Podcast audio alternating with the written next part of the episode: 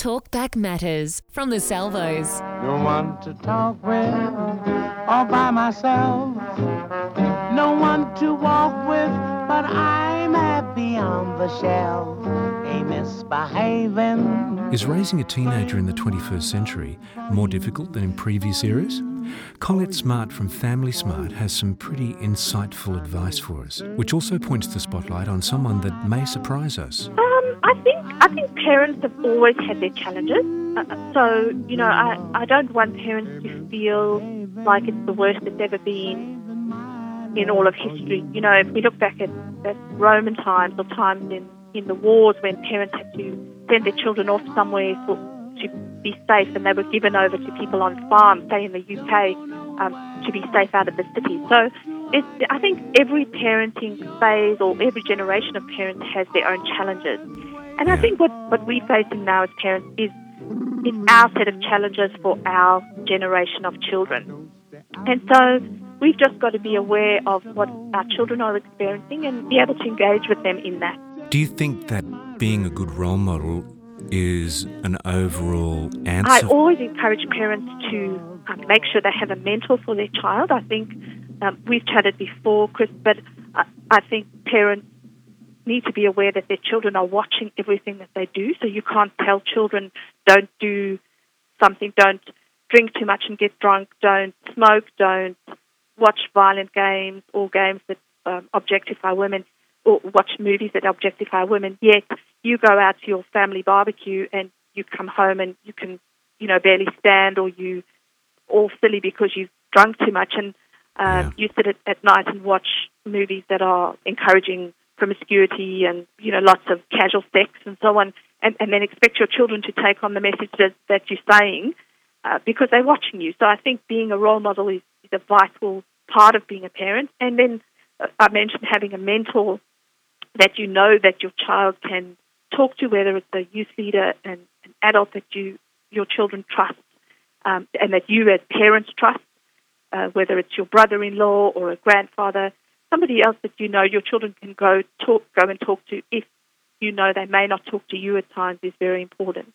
What do you think is the most important step then in raising a child? Would it be giving them the freedom, or would it be um, the communication with them through the the hard times, through when they've fallen? Would it be the the uh, forgiveness and what what what is it that would you would say is the biggest or one of? Well, I think I think there's many, and it will depend on the parent-child um, personality and relationship. But um, I, I loved how you said um, being able to apologize and say sorry. I think as parents, there are times we will make poor decisions or we will discipline too harshly, and we need to be able to say sorry to our children for going over the top or going overboard with certain things.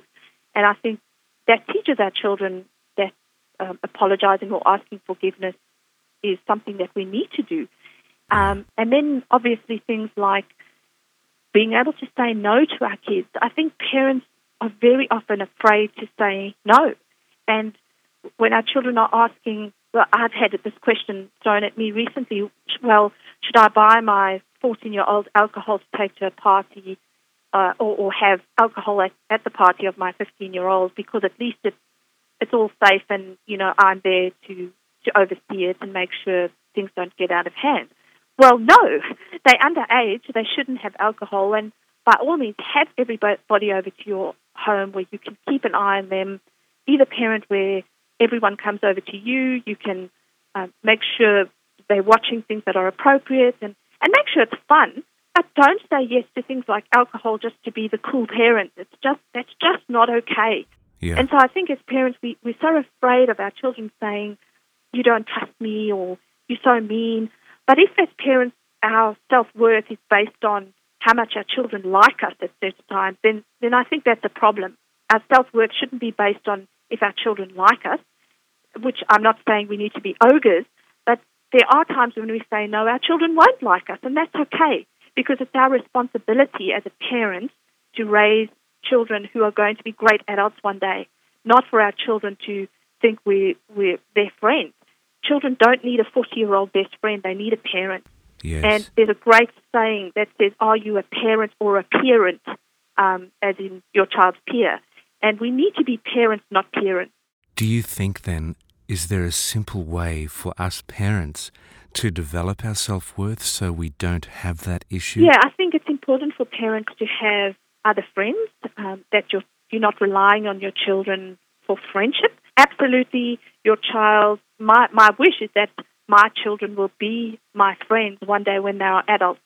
And, and the only way that will happen is by me instilling values in them now as children and as teenagers that they will grow up to be wonderful adults one day and we can enjoy friendship.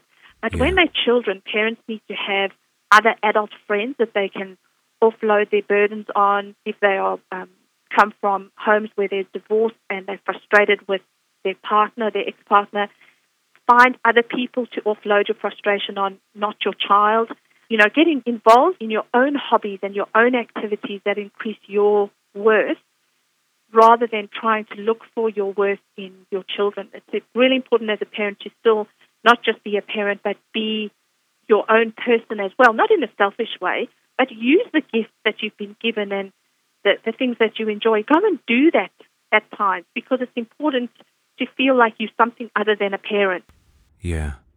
And it might sound trite, but if we're able to see ourselves in God's eyes as being someone who pleases God and not other people, then surely that would help our self worth, wouldn't it? Yes, and and I think you know often as parents we've come through our own struggles, and most of us have got our stuff that we've come through since being children or teenagers, and it's really continuing to go back to how God sees you. And it, and you're right, it can sound flippant, but if you if you truly work with um, other godly friends or, or people that you know that will build you up in that way and remind you of, of who you are and whose you are, you, you do start to take your eyes off of all your weaknesses. And, and I think it's, it's a habit, something that adults need to practice. Practice going through um, or, or stopping talking badly about yourself and putting yourself down and um, just getting out of always focusing on the negatives in your life Yeah. that really is just a habit that you form. I think it's important to start becoming more positive about yourself.